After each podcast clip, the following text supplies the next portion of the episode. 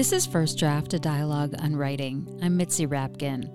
First Draft highlights the voices of writers as they discuss their work, their craft, and the literary arts. I hope you are safe and healthy. Thank you for tuning in to this hour of togetherness where we discuss what unites rather than divides us. Coming up, an interview with Charles Baxter, author of The Sun Collective. What is reality? And and when you start asking, what is reality, you then start to ask, uh, or at least I do, a, a related question which defines the first one. And it is whose reality is it? We'll be back with Charles Baxter in just a bit. First, I want to say to you, thank you for listening. For the last seven plus years, I've been producing at least 40 episodes a year of First Draft, although in the past year, it's been almost 50. Producing these interviews is indeed a labor of love, but there is also labor involved time and effort and a lot of planning and schedule wrangling across time zones from Colorado to New York to London to Tel Aviv to Harare and back again. We are going through monumental changes as a society right now, and as I discussed in an episode earlier this year with the writer Claire Messud, the time for art is now.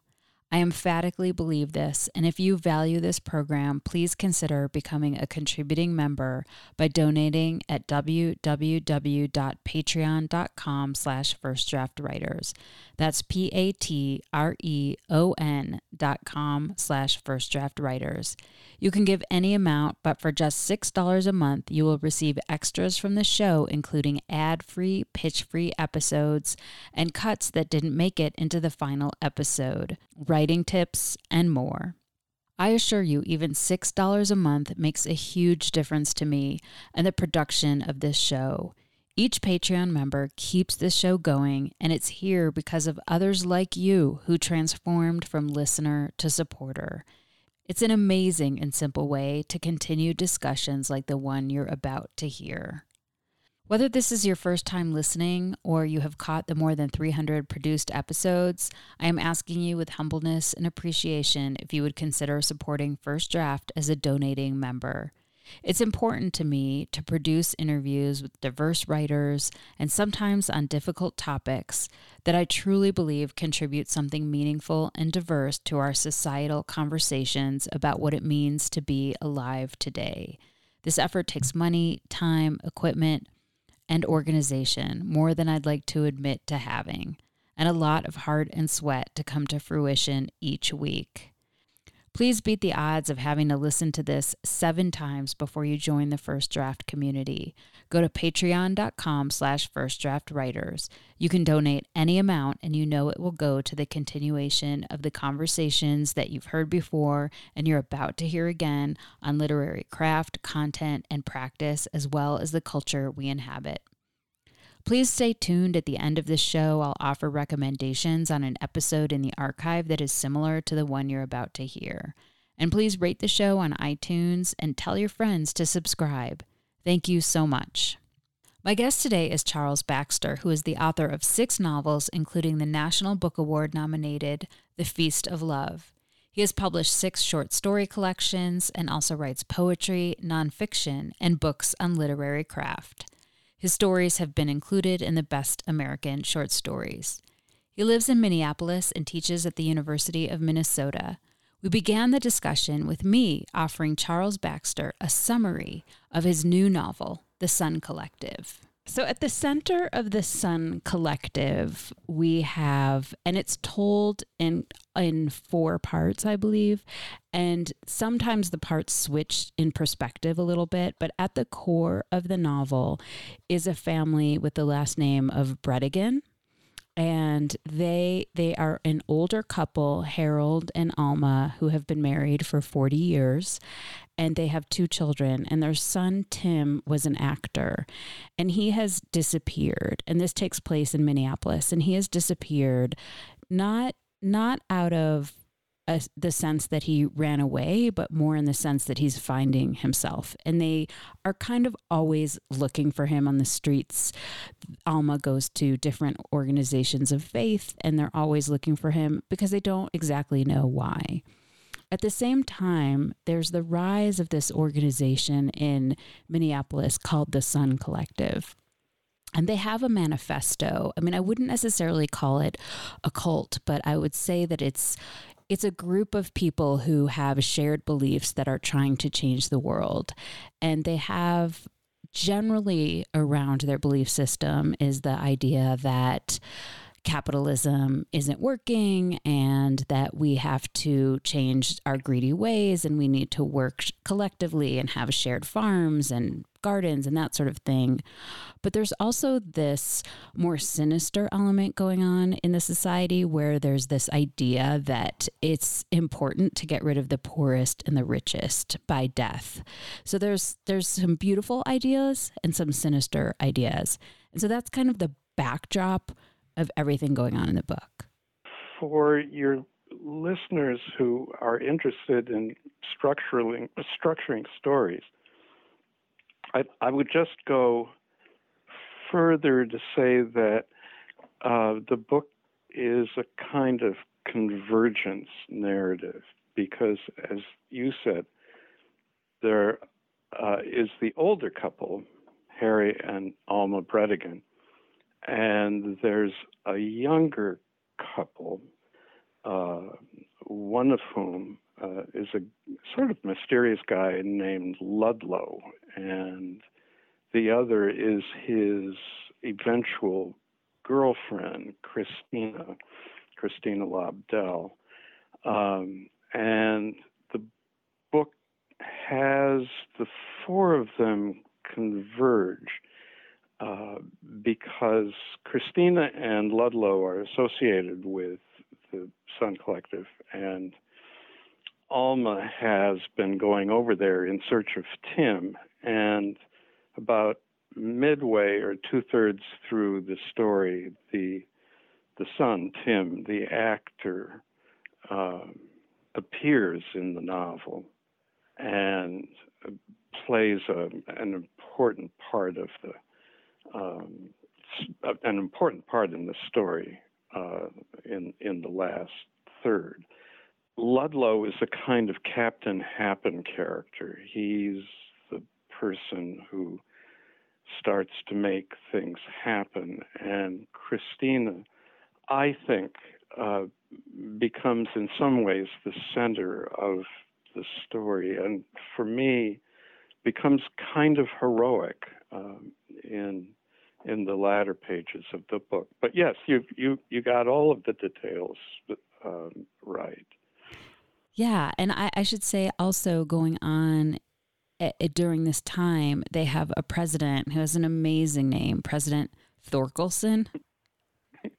Uh, yes, Amos Alonzo Torkelson. I love it. Um, He's a little bit Trump like, uh, but not exactly. a little Trump like, not exactly. He's a figure from uh, a, a, kind of comic universe. Um, there, there was um, a a coach named Amos Alonzo Stagg, um, who um, was a, a, figure in sports mythology 50 or 60 years ago.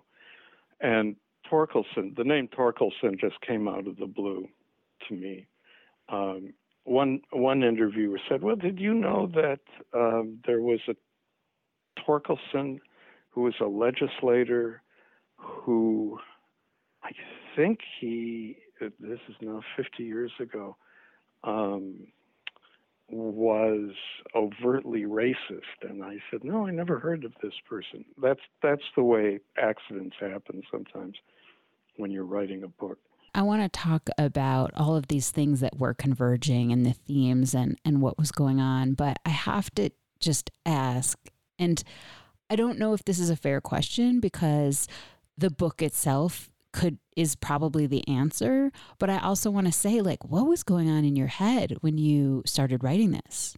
Um, three things were going on in my head. The first was that um, because I live in downtown Minneapolis and I walk around the city almost every day, I see homeless people almost every day of my life. Um, some of them I've gotten to know. Um, I've had conversations with quite a few of them, and uh, I think about them a lot. Um, the, the, the, second thing that was going through my head before I started the novel was that I had, by coincidence, and this is now 50, uh, I'm sorry, five uh, or six years ago, I'd been reading about the 1918 flu epidemic. And I'd come across the fact that um, one of the folklore cures for um, the flu was for the afflicted person to somehow get to, or a, a, person who was afraid of getting the flu, to take a mirror, go to a creek or a river, put the mirror in the water and wash uh, the reflected face, one's own reflected face in the water. And I just thought, oh my God, think of that. Um, and the third thing that I came across was that um, I discovered that Al Qaeda had claimed, again, this is years ago, that their number one target in the United States was the Mall of America. And I, I, I just laughed when I read that because I thought, uh, you know, that's such a ridiculous place. Who would want to bother to bomb it? But I, you know, I when you start a book, you have a lot of different intentions, and because my work on it took place over the last four or five years, uh, something of our political climate began to seep into it as well. And I thought when I started the book that I also needed to start the story clock uh, and to make sure that the reader knew that time was going to run out for these characters so that uh, once you're in the first chapter, you know, first of all, that Alma and Harry's son has gone somewhere, is out on the street somewhere, and they're looking for him. They're they're they're both retired, and they're both looking for their son, as they've heard that he's somewhere in Minneapolis. And I made sure that the reader knew that Harry's health is not good, that he has a bad heart, and um, he he may be gone before the novel is is over. But I didn't outline the book. Some writers do. Some writers outline everything that uh, the plot is going to develop into, but I didn't.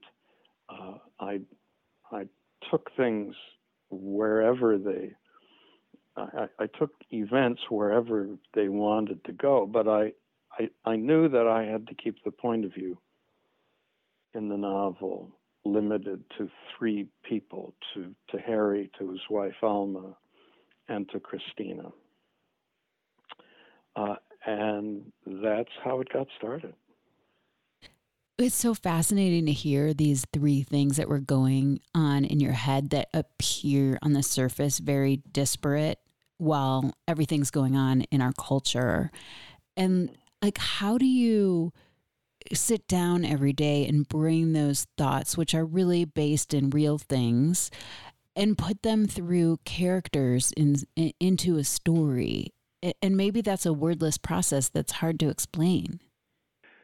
Well, I knew that I had to get inside, as any writer does, I had to get inside the skin skins of these characters, and I had to talk to them in effect and ask them, What do you want? and what are you going to do? And then I had to say to myself, What kind of interesting trouble can I get them into? Uh, and how long do they have uh, to get into trouble, and how big is the trouble going to be? Um, I, I felt at certain times that the novel uh, was completely capable of getting away from me.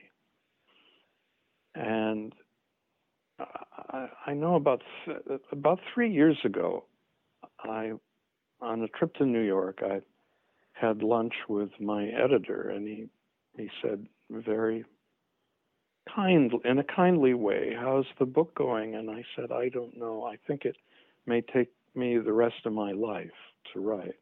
I don't know what it is. I don't know how to do it. I don't know where it's going." Uh, and that was all true three or four years ago. Um, you you just keep working your way through what has to happen, what the characters want for themselves and want for others. And uh, if they want something bad, so much the better, so much the better for the book. You know, uh, bad news for the characters is good news for the story. The pivotal character for the plot was this guy, Ludlow, who grows impatient with the Sun Collective and their, you know, free stores and their idea of um, urban gardens and their small improvements. He's in for the big revolutionary violence or the small revolutionary violence. He calls it termite violence. And it's his tendency to violence that provides the novel with one of its two climactic moments. So, I mean, in a general way, that's that's how I found myself structuring it.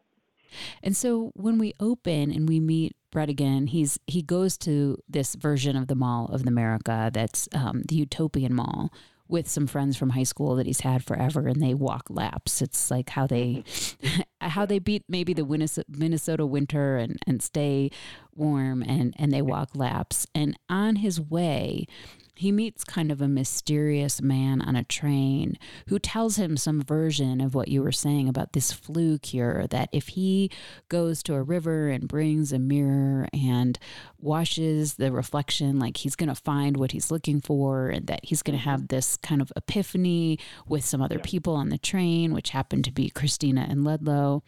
And so it brought sort of an element of a little bit of magic to it where you are kind of destabilized from the beginning because you don't know exactly where reality ends and beginning ends and begins and the question of reality was so mm. huge in the book i mm. was wondering if you wanted to comment on that a little bit and and maybe uh, the backdrop for questioning reality has to do with the the version of truth that the sun collective and others want to create the man whom uh, Bredigan meets on the train claims to be a doctor.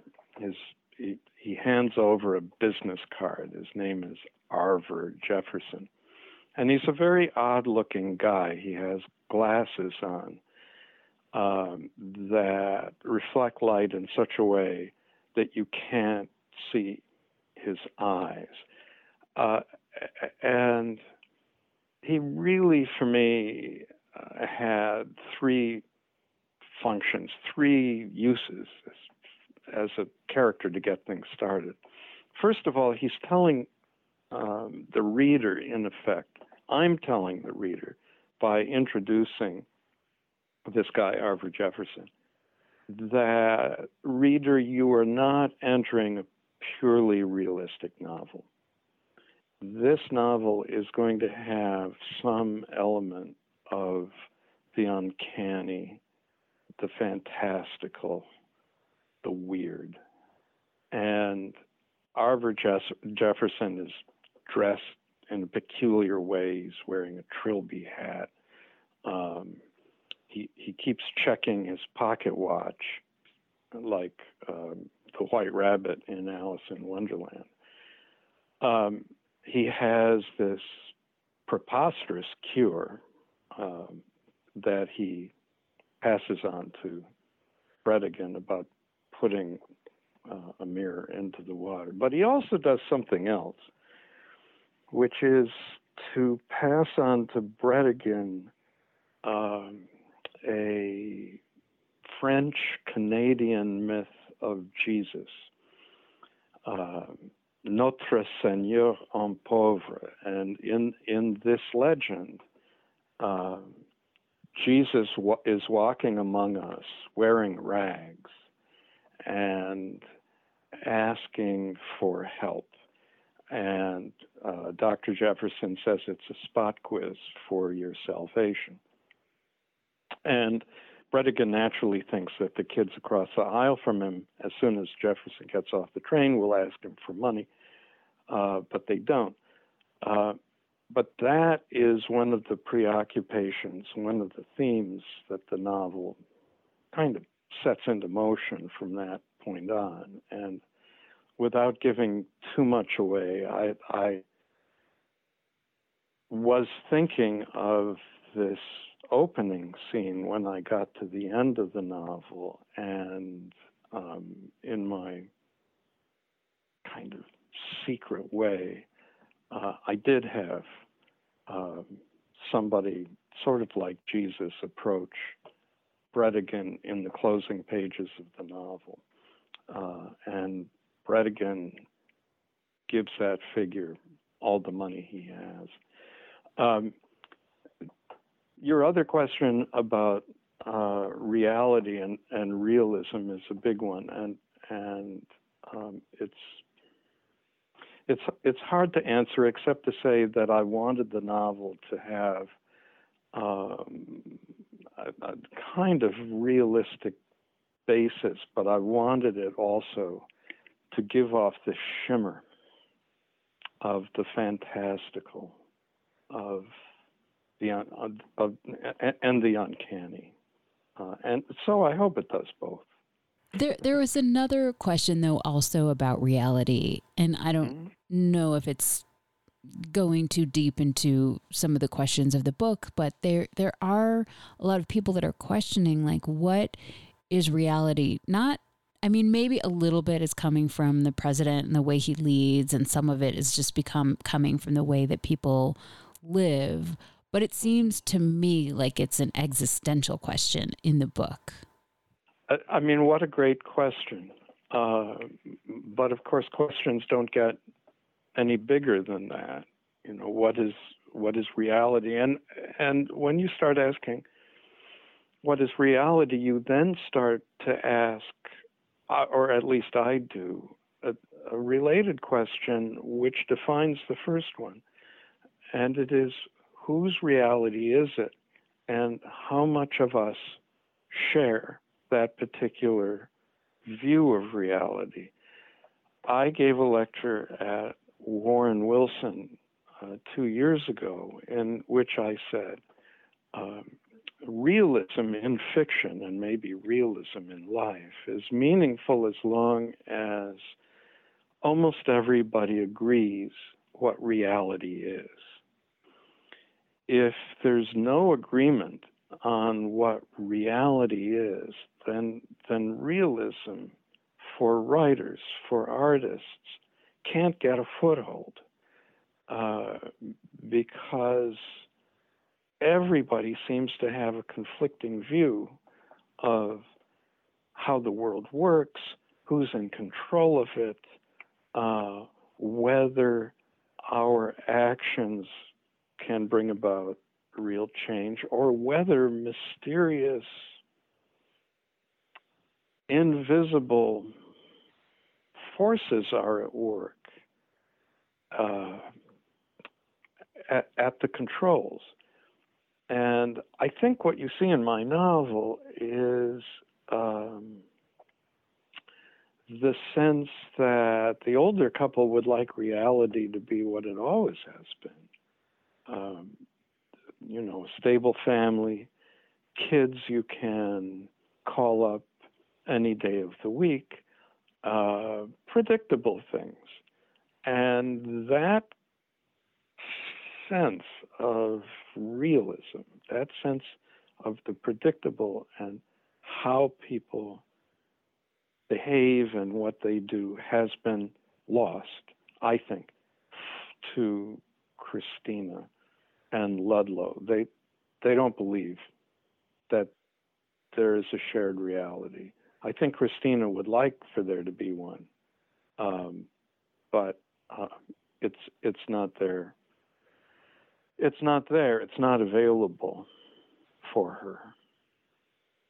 So there's a conflicting sense of of where reality is and who defines it, and to what degree um, it is fair to say that that that you live in in the real world or an unreal world. Um, Mr. and Mrs. Bredigan live in a real world. I wouldn't say that that that Ludlow and Christina do, although sometimes they try. You know, I think part of that unreality, and, and it's not actually unreality, it's alternate reality that people are trying to create, and we're trying to create it every day. I mean, we've been we've been living in a culture where lies have been acceptable and we're trying to get back to a culture where where they're not for instance and so part of what you were creating was this alternate version of how people could live, which was in the Sun Collective. So I'm wondering if you can talk a little bit more about writing that because they the people in the collective left pamphlets about their organization at this mall and they also had a manifesto and you wrote part of that as well so you were kind of mm-hmm. breaking your your train of thought from the narrative into the the philosophy of, of this collective well when I started writing the book, I could see up ahead that I was going to have a particular challenge, and that was to try to be fair uh, to the feelings of desperation that many people have, and which I remember. I, I'm in my 70s, and I remember these feelings of desperation from the late 1960s and I I felt that uh, it it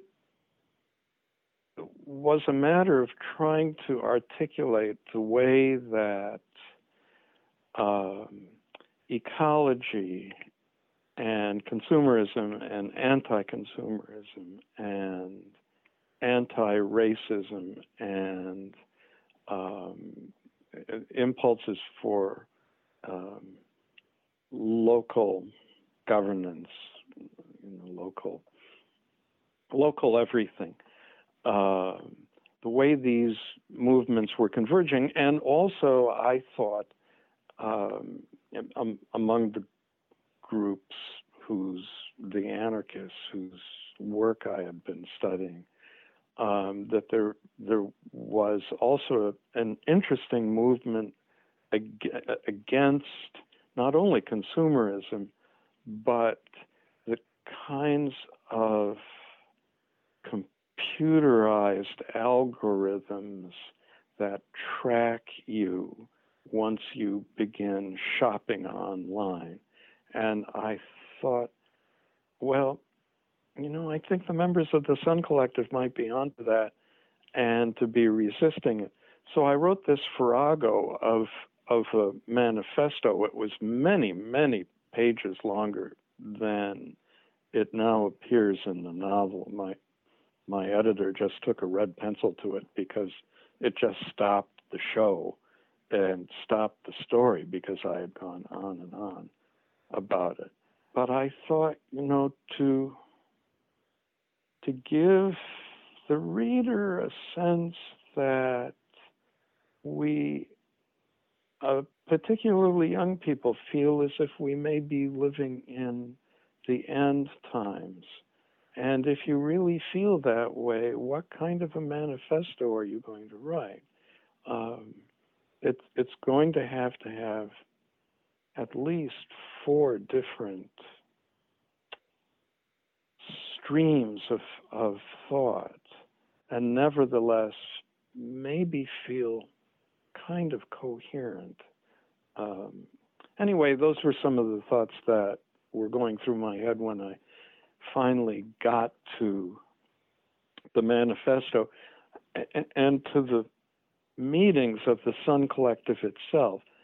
Uh, nearly all of those meetings are filtered through Christina, uh, who is high whenever she uh, goes to Sun Collective meetings. She's very fond of a drug that I invented called blue telephone, which ruptures space time. And so, you know, she she's both out of it when when she goes to their meetings, but but also deeply she becomes kind of deeply invested in what they're up to. I want to get to the blue telephone, but I just want to ask you really quickly when you turned in your manuscript and you had such a long manifesto, did you sort of know in your gut that it was going to get red penciled? Uh, if it hadn't been red penciled by my editor, I would have red penciled it. I just knew. I knew it was too long. Uh, that there were other things in the novel that I knew had to go. I I just hadn't quite had the courage to dump these things. My characters in this book uh, have a tendency to start telling stories, uh, and in in the previous version of the manuscript, which was at least hundred pages longer, um, they all go off uh, on these various tangents. There, there are odds and ends of that that still remain in, in the book. Um, Harry and Alma give a dinner party that Ludlow and Christina attend, and Alma begins to talk about a man she knew in college.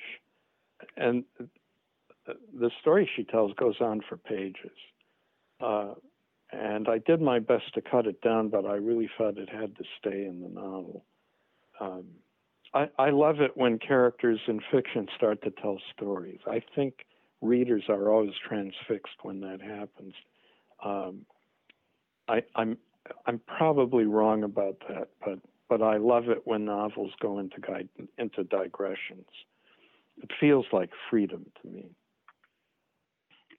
So you mentioned blue telephone. I wanted to ask you about it. You when you first introduce it, you're talking about a variety of drugs that it's sort of like like sort of like meth and sort of like acid and sort of like mushrooms and sort of like none of them.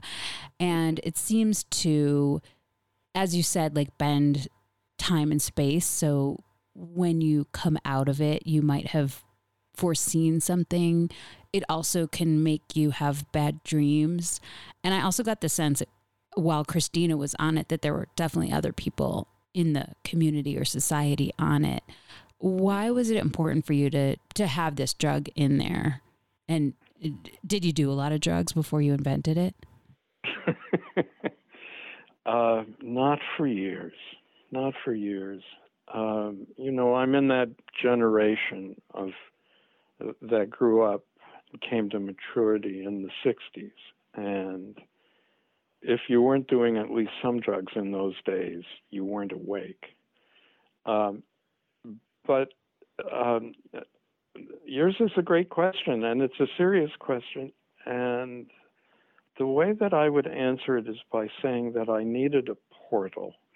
I needed an element in the story that would bend reality a bit and and move what was going on uh, out of a kind of um, domestic realism into something wilder. I needed something.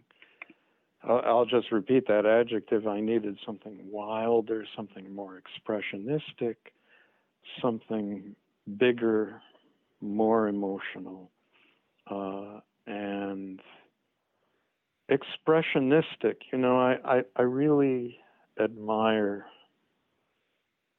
many of the novels of the early part of the 20th century where reality gets bent in one way or another.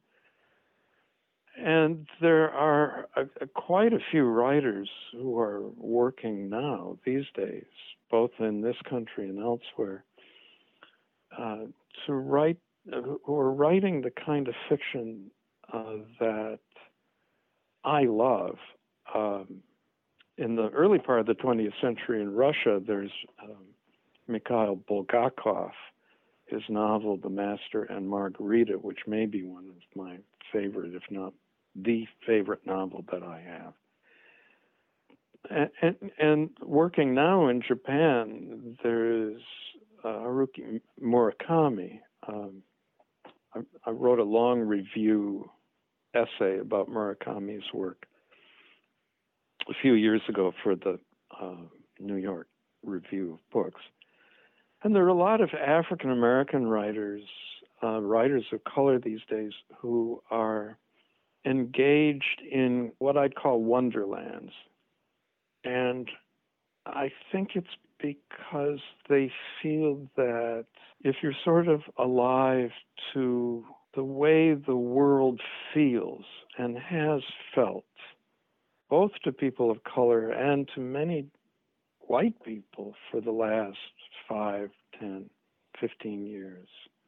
Creating a wonderland in fiction is truer to the experience than writing what I'd call empirical domestic realism. So the the blue telephone, that drug, was a great aid to me in creating that wonderland effect.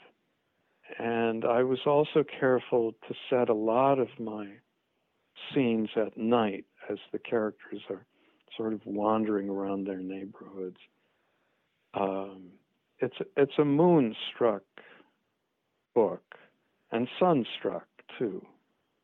That, that that's why Blue Telephone is is such a major part of the novel. It kind of gets Christina and it gets the reader into into a wonderland. I felt like dreams were a very important part of the book as well for people on and off the drugs. There are a few things that there are a few characters that were experiencing dreams. I wonder if you wanted to talk about that. Um, yeah, um, Harry in particular has dreams. He wakes from dreams feeling that he has murdered somebody.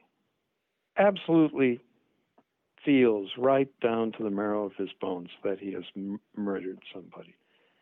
And when he wakes, he can't remember who he's uh, whom he has murdered.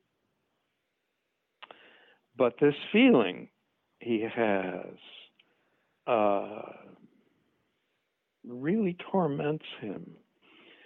And there, there are other moments in in the novel that I I wrote as if they were actually happening, but are dreamlike.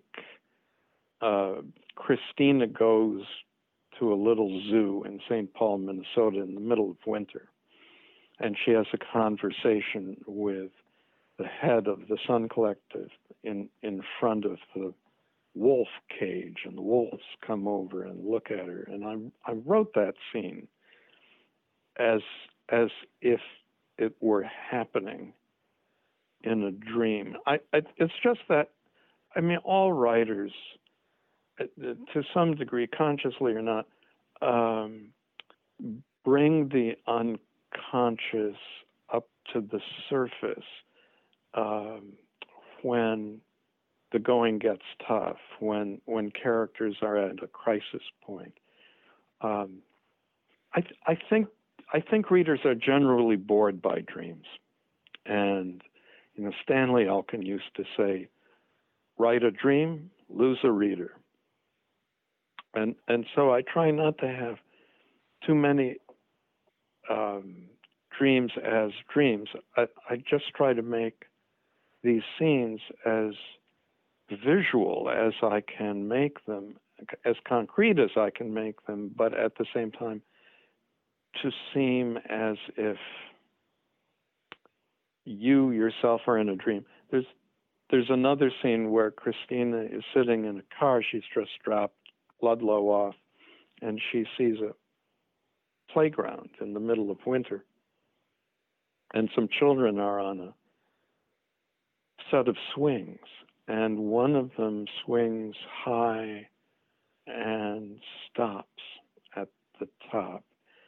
And she's a little high on blue telephone at that point, but it's also a signal that um, reality, realism is morphing into something else.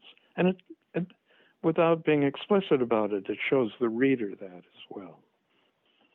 Well, one of the things I walked away with, it's not the only theme, was the question of what are we culpable for? There's some reasons why why Tim took off and, and left, and there are reasons why the Sun Collective came about. There are reasons why people are being haunted, whether they're poor, wealthy in the book. And I just thought, you know, how how culpable are we for other people's feelings and reactions when we're interacting with them on a daily basis? I don't know if that rings true for you or not. My my yes. takeaway. Yes, it it's it's it's very much I think a a part of our lives. If you choose to allow that feeling uh, to enter your heart and your soul. If you walk um, down a city street, if you live in a city like the one I live in, and there are homeless people, not on every street corner, but there are likely to be homeless people uh, on your route. Uh, what do you feel? How do you feel it? I, I remember in high school, my civics teacher said, and this is 1963, he said this. If you walk down the street and you see a poor person sitting on the sidewalk with, let's say, his hand out, and you have contempt for that person, you're a Republican. If if you see that person with his hand out and you feel bad about it and you feel that you should do something, you're a Democrat. This is the kind of thing that you say to high school students in order to clarify matters. And of course, this is it's a terrible over generalization, but I think it gets to your question of how responsible do we feel, should we feel, for poverty that we see around us, or climate change, or any of or racism or sexism. Uh, what do what do we feel about these things? And if we feel uneasy about these matters, what do we do? I mean, that, in some ways, that's at the heart of my novel. I was thinking too that it must have been difficult, even though you had these themes in there anyway. And I, I could totally be wrong. But when it's so rooted in, in Minneapolis and when everything happened with the murder of George Floyd, I'm assuming the book was done and being printed. And I wonder if that, how you felt about that. Um, I went over there uh, where it happened.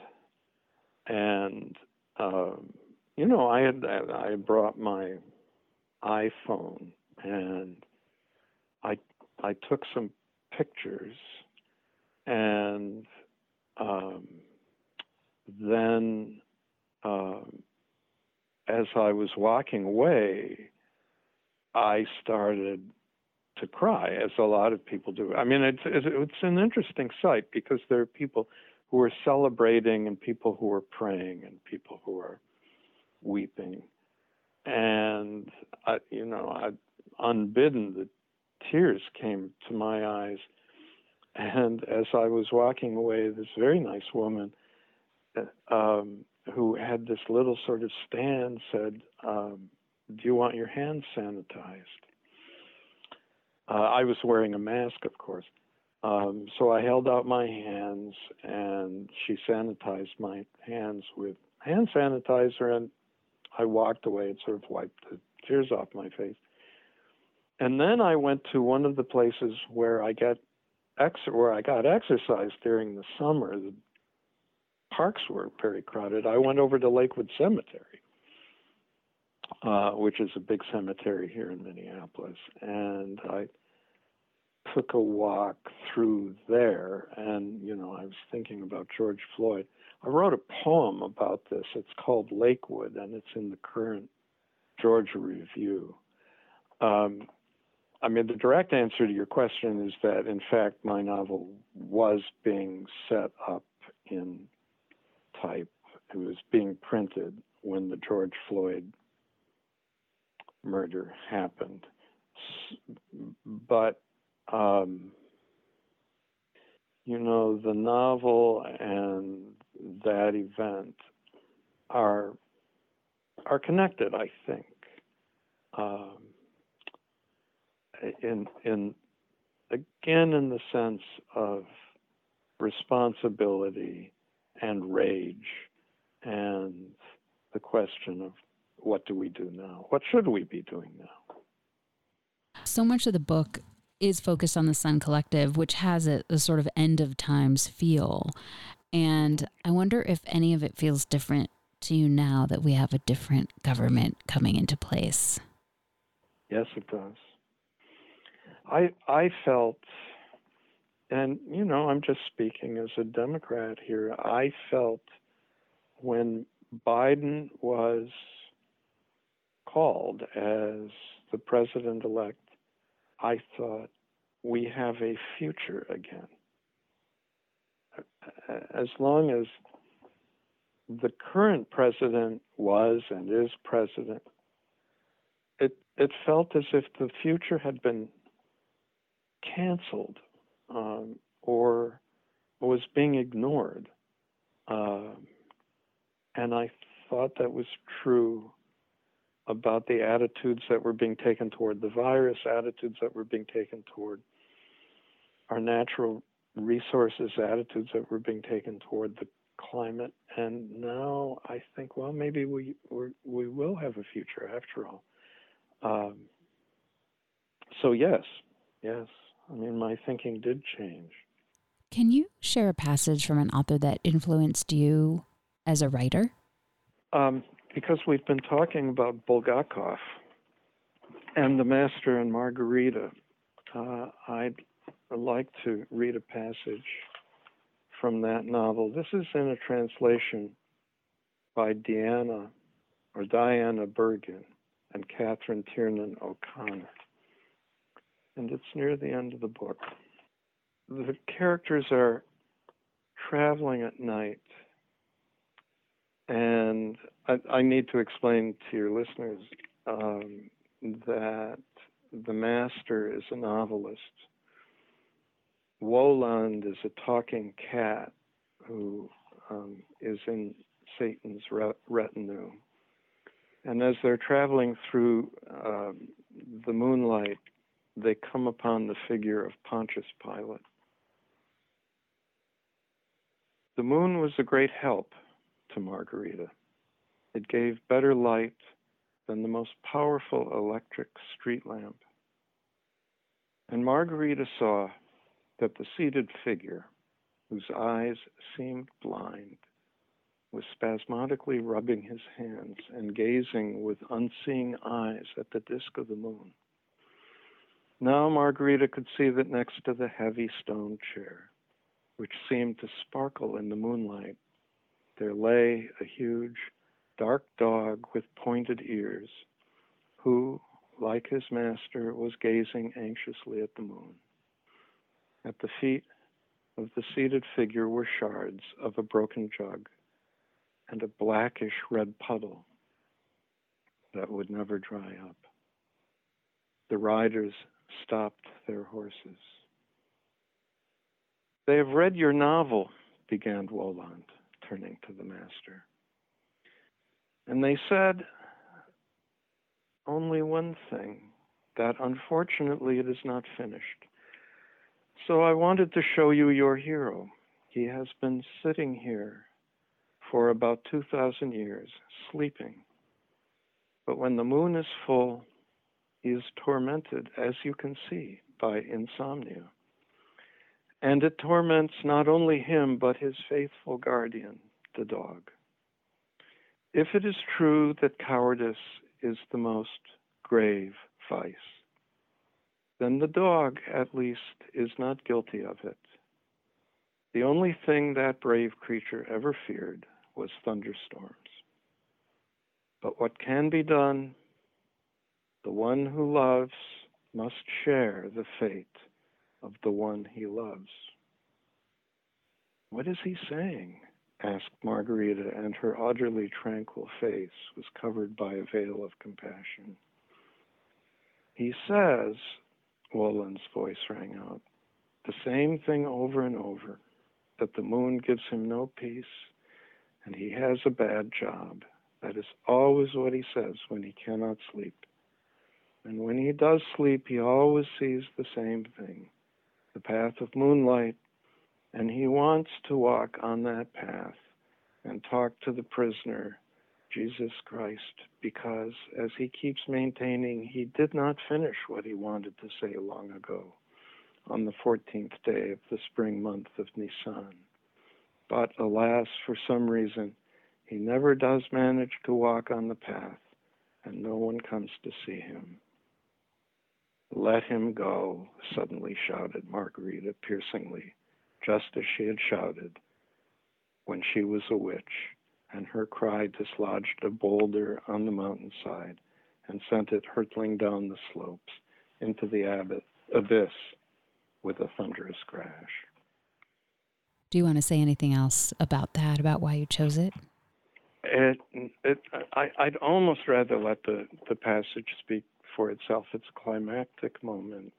Um, uh, Margarita is the partner of the novelist in the novel, uh, who's always referred to as the master.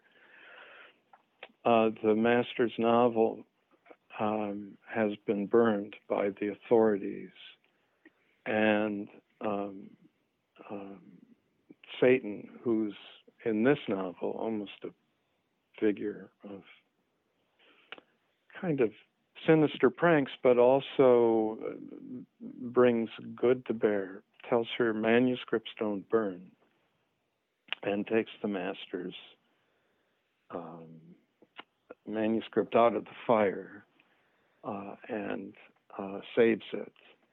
Uh, and the end of the novel is a kind of liberation for for everybody, um, for Pontius Pilate, uh, for Ha-Nozri, who's is the name of, of Jesus in the novel.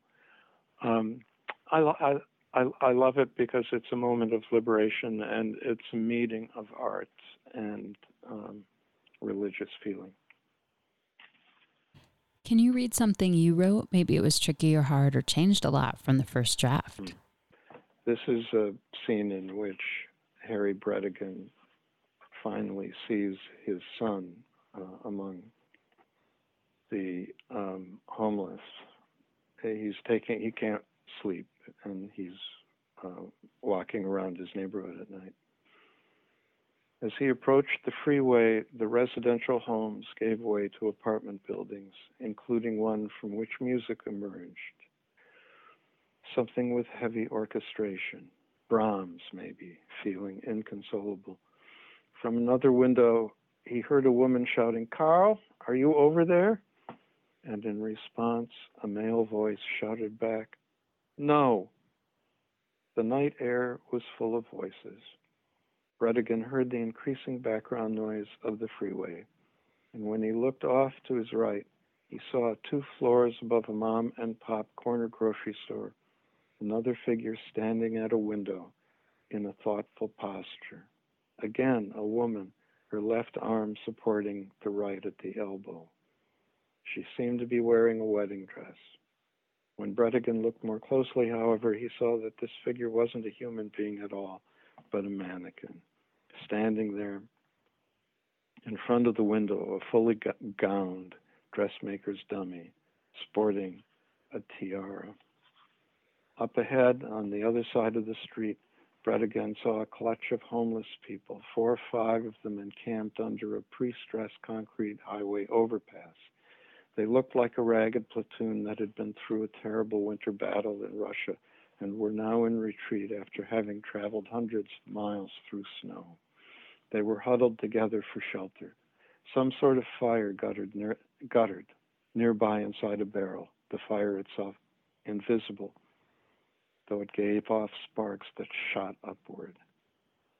Gazing in shadow from across the street at this raggedy human assemblage, Bredigan felt transported to all the world cities where threadbare cast off men and women gathered under public structures for protection returned to sender subterraneans, the clustered, hollowed eyed irregulars who.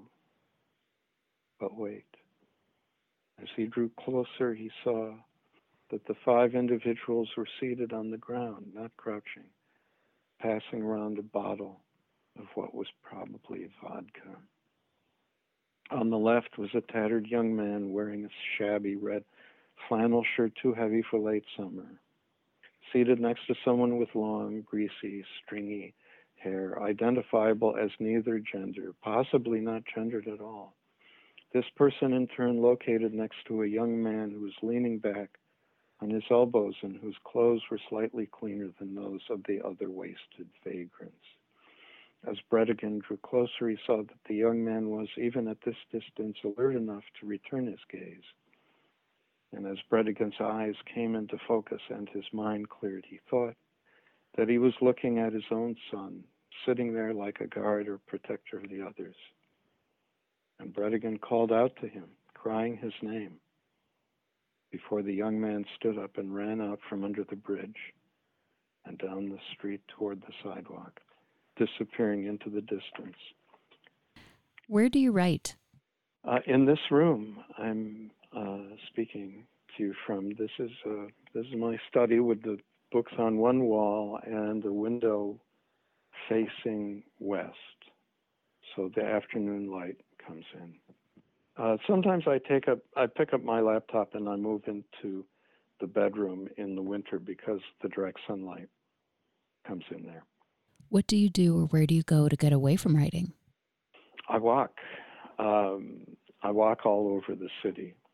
Um, um, I, I, I walk along the Mississippi, or I ro- walk around um, the lakes that are that are in Minneapolis. Who do you show your work to first to get feedback? I have two, three writer friends uh, whom I acknowledge in the novel Stephen Schwartz, Robert Cohen, and Chris Kander. And um, I showed the novel to those three when I first finished it, and then to a, to a half a dozen others just to get to get feedback, and and also uh, uh my my agent and my editor are also two of the first people to see it. How have you dealt with rejection? I remember this question from the last time we had an interview, and I think at that time I said beer and pizza. I deal with rejection now that I'm older with a shrug. When I was younger, it was much harder. I thought maybe you were going to say, well, now I'm gluten free, so I can't do that. no, no, pizza is still a great solace. And what is your favorite word? Oh, uh, love, I think. Well, thank you so much for your time. I so appreciate it. Well, thank you. It's been wonderful talking to you. You've been listening to First Draft, a dialogue on writing. My guest was Charles Baxter, author of The Sun Collective. If you like today's show, check out my first interview with Charles about his short story collection called There's Something I Want You to Do, which focuses on human virtues and vices. You can find that interview and the entire First Draft archive at firstdraftwriters.com. You can stay tuned to First Draft on social media on Facebook, Twitter, and Instagram. Just look for First Draft ADOW. You can email me at firstdraftwriters at gmail.com anytime. Remember, there are plenty of extras for becoming a member and donating to First Draft, including access to pitch free, ad free content, as well as cuts from the interviews that didn't make it into the final show, writing tips for my guests, books, and more. I can't tell you enough how much each and every single dollar counts to keeping this show alive. The first tier of support is just $6 a month, so please go to patreon.com slash firstdraftwriters. I want to send a huge thank you out to my patrons for making this interview happen. Your support makes First Draft, a dialogue on writing, a reality every week. Please stay healthy and safe. The theme music for First Draft was produced and performed by Murph Mahaffey. I'm your host and producer, Mitzi Rapkin. Thank you for listening.